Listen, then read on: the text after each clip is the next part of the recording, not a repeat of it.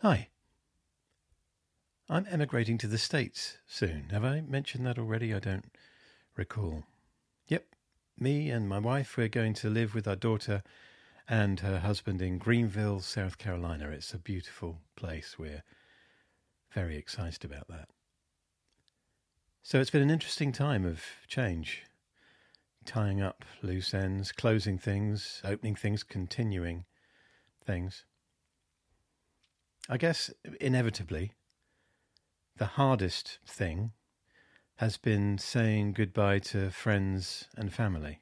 Of course, for many, perhaps even most, it's more of an au revoir. I know I'll see them again, and sooner than I might fear, although not maybe as presently as I might hope.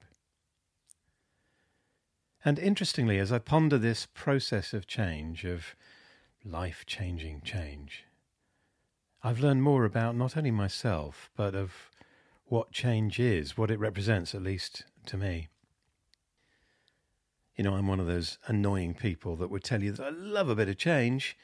I love life on the bleeding edge. it's not true, of course, or not entirely. Sometimes change has hurt a lot.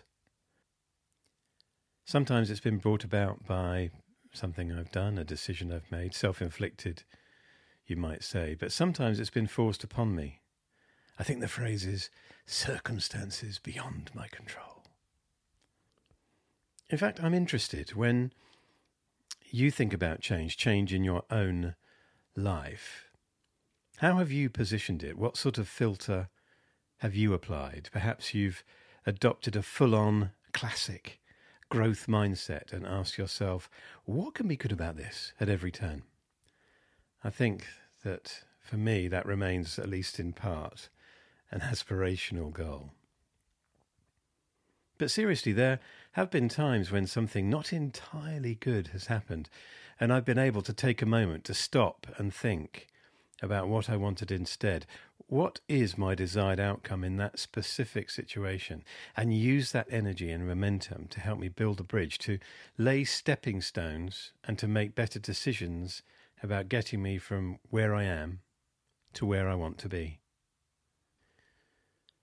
Let me know if you've done that, or something better to help maintain a focus on the, the things that matter, the things that truly count. I know, we all know the cliche about the only true constant being change. But I think it's, it's more than that, it's deeper than that. Change is life. To live is to change. To work is certainly to change. Everyone on the planet has felt that more keenly than ever over the last 18 months. No, I think we should remove the word change from our vocabulary and just see it as an inevitable, a crucial part of our life's journey. It must, almost by definition, be seen as a good thing.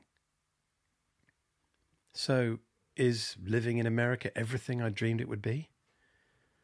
Well, stay tuned. I think it's going to be one of the most awesome changes of my entire life, of my family's life. Let's see. Thanks for listening. Thank you for taking the time to listen to one of our Ripple Effect podcasts. If you'd like more information about how Open Water help people and businesses all over the planet to be more connected more easily, then dive into our website at www open-water.com.